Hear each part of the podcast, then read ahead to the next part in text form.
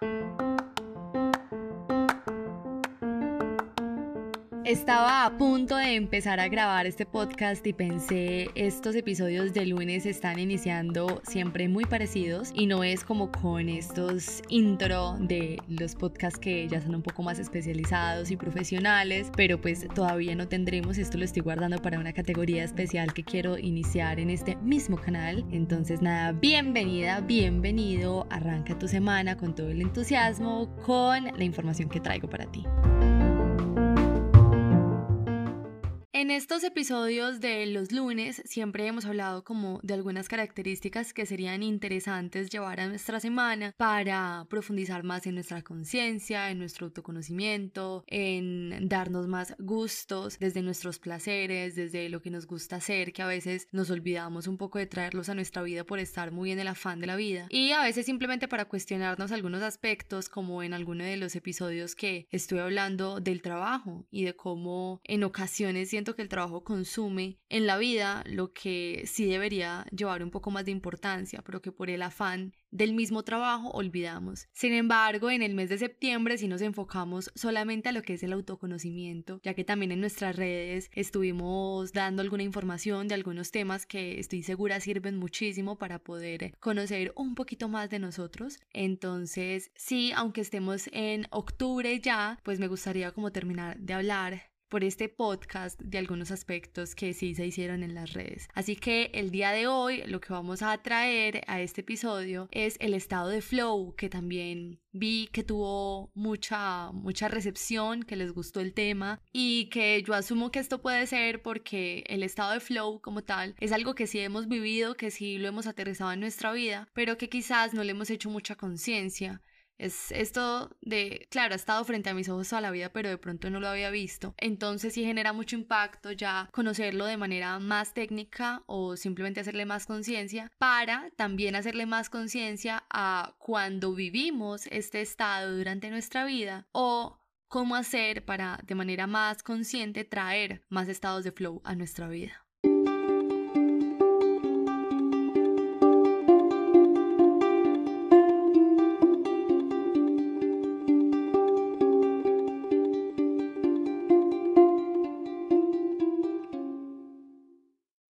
Empezar primero mencionando por qué siento que es tan importante hablar de los estados de flow cuando estamos en un proceso de autoconocimiento. El primero es que quizás tú te has enfrentado ya a alguna actividad que puede convertirse en un gran hobby para ti, en una gran pasión para ti, pero como no te has permitido entrar en estados de flow con esta actividad, quizás no la reconoces. Y cuando estás haciendo todo este listado del kit de dones y talentos, cuando estás viendo cuáles son las actividades que te gusta hacer, cuáles son tus pasiones, pues no la incluyes en las listas. Repito, porque no te has permitido vivirla dentro del estado de flow. Eso por una parte. Y por la otra, también puede ser que si ya hayas entrado en estado de flow, te hayas dado cuenta que una actividad te gusta muchísimo, por ejemplo, que pintar te expande, te gusta, lo disfrutas y demás, pero ya después se te ha hecho muy difícil volverte a concentrar como es la concentración dentro del estado de flow. Entonces, como quizás en algún momento sí la amaste y te gustó y te concentraste, pero ya después no eres capaz, empiezas a abandonar esta actividad. De pronto a sentir, sí, en algún momento me gustó, pero ya como que no va con mi vida, ya no me gusta tanto. Esto pasa porque sí podemos entrar de manera muy natural a los estados de flow, pero en ocasiones se dificulta entrar en este estado por cuestiones externas o porque no lo hacemos con unos tres tips que te voy a dar el día de hoy para que puedas buscar entrar en estos estados de manera mucho más consciente y no te pierdas de ninguna actividad que se puede convertir en tu gran pasión. Esto pasa porque si puedes entrar de manera muy natural a los estados de flow, pero en otras ocasiones necesitas tener en cuenta unos mínimo tres tips que te voy a dar en este episodio para que veas en tu entorno y en la forma en la que estás llevando a cabo la actividad si es una en la que tienes más posibilidad de entrar en estado de flow o no. Y claro, ya cuando conoces los tips, la idea es que empieces a aumentar la probabilidad de conectarte a tal manera de entrar en un estado de flow.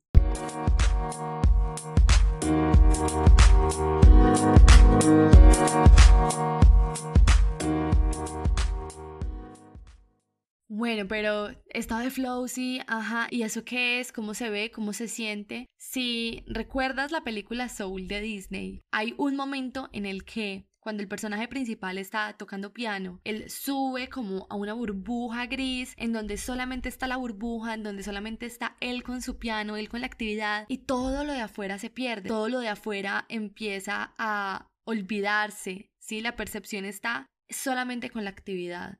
Entonces, cuando tú estás en un estado de flow, es cuando vives esta conexión tan grande que hasta pierdes la percepción del tiempo y el espacio. Te olvidas que estás en donde estás, te olvidas de la hora que es, te olvidas de si tienes hambre, si tienes ganas de ir al baño, si tienes sueño. Todos de pronto lo hemos vivido en algún momento de nuestra vida y es, ¿cómo que es tan tarde? ¿En qué momento pasó tanto tiempo? Son las 11 de la noche y yo no he comido, pero ni tenía hambre. Entonces, esto se vive cuando al empezar una actividad nos conectamos al punto de llegar a un estado de flow, fluir 100% con la actividad.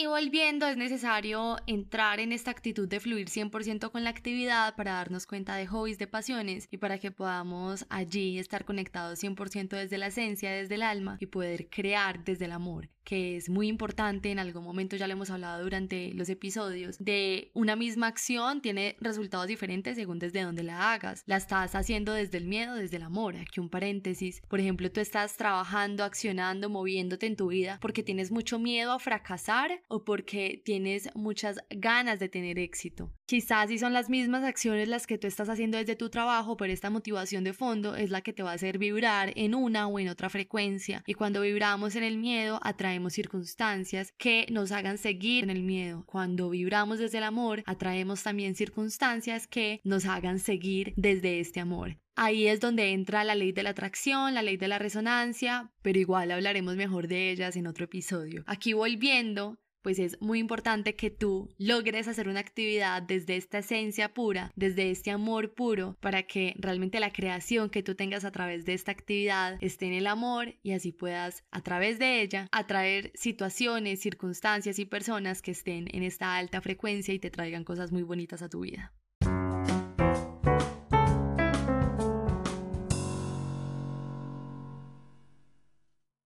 Y bueno, ahora sí, ¿cuáles son estos tres tips para poder entrar en el estado de flow de manera más consciente?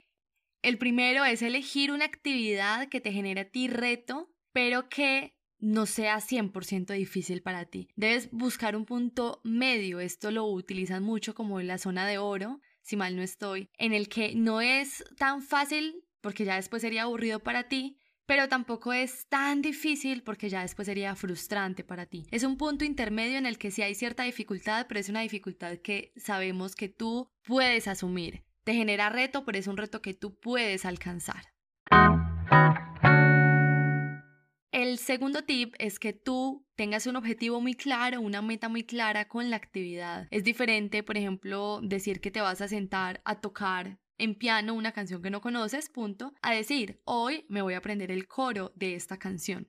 Esto, por un lado, permite que tú identifiques el punto de inicio y el punto final, porque cuando no tienes un objetivo no tienes una línea que cruzar, entonces simplemente será el tiempo el que te dirá o el cansancio el que te dirá hasta aquí llegamos hoy. Y para poder mantener la motivación dentro de una actividad, esto lo leí en el libro de hábitos atómicos de James Clear, es muy importante que tú siempre te quedes con ganas de más. Entonces hay alguien, se me olvida a quien él cita, que dice que la mejor manera para mantener la motivación es siempre terminar justo cuando lo estás haciendo bien, terminar justo antes de que pueda llegar a ser fastidiosa o que te genere cansancio. Entonces, cuando tú ya planteas una meta, tú sabes puntualmente a dónde tienes que llegar, por ende vas a saber cuándo parar. Es por esto que la meta no puede tener tampoco un rango de tanta dificultad para que cuando tú termines puedas seguir con ganas del siguiente día, continuar haciendo lo que estabas haciendo. Es por esto que los juegos de mesa son tan exitosos, que todos cuando estamos de pronto reunidos con amigos o familia y empezamos a jugar uno de estos nos concentramos tanto y se podría decir que llegamos a un estado de flow dentro del juego. Solo está el juego, no queremos ni comer, queremos terminar el juego, no sabemos lo que están conversando en la mesa al lado, queremos estar en el juego, ¿sí? Entonces esto de tener un objetivo claro realmente nos permite llegar a un punto de concentración bastante interesante el último tip para poder entrar en estados de flow es que tú evites las distracciones. Puede que tú estés al frente de tu gran pasión, pero aún así si tienes al lado el celular que te está notificando cada vez que alguien te escribe o cada vez que pasa algo en alguna red social, tú así no quieras lo vas a mirar. Y de pronto el mirar como la pantalla se enciende hace que después cojas el celular, respondas el mensaje o al menos leas que te dijeron, en fin, que te desconcentres. Entonces, pongo el ejemplo del celular, pero es que tú mires en tu entorno qué tipo de obstáculos tú tienes para poder llegar a la concentración y elimines esos obstáculos. El estado de flow requiere de que estemos, como ya lo dije, 100% conectados con la actividad. Y para estar allí se requiere de mucha concentración. Así que cualquier distractor que podamos tener es muy importante dejarlo afuera. De esta manera podemos llegar al estado de concentración necesario para sentir el flow.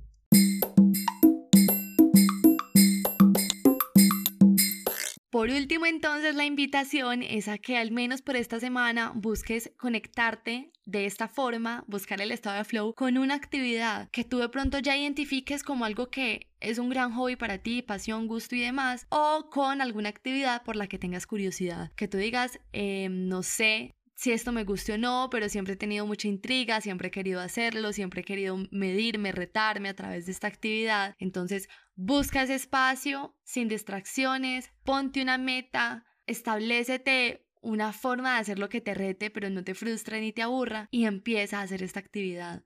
Todo para que puedas tener siempre un marco más grande a la hora de responder qué es lo que tanto te gusta hacer, que este gusto, esta pasión siempre va a estar conectada con el propósito que tenemos en nuestra vida, con el vivir una vida apasionada, con el vivir una vida con propósito. Entonces ya más adelante hablaremos del kit de dones y talentos en donde te recordaré el estado de flow para identificar esas actividades, así que ten mucho éxito, ten muchas ganas de vivirlo durante esta semana, de darte la oportunidad.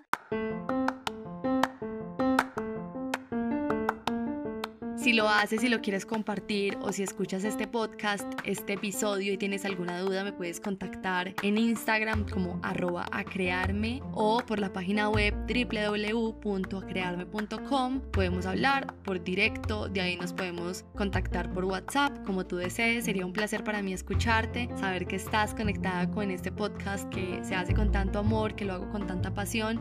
También recibo sugerencias, temas de los cuales quieras que hable por acá estamos hablando. Nos escuchamos la próxima semana. Te quiero mucho, te agradezco infinito que estés acá. Chao, chao.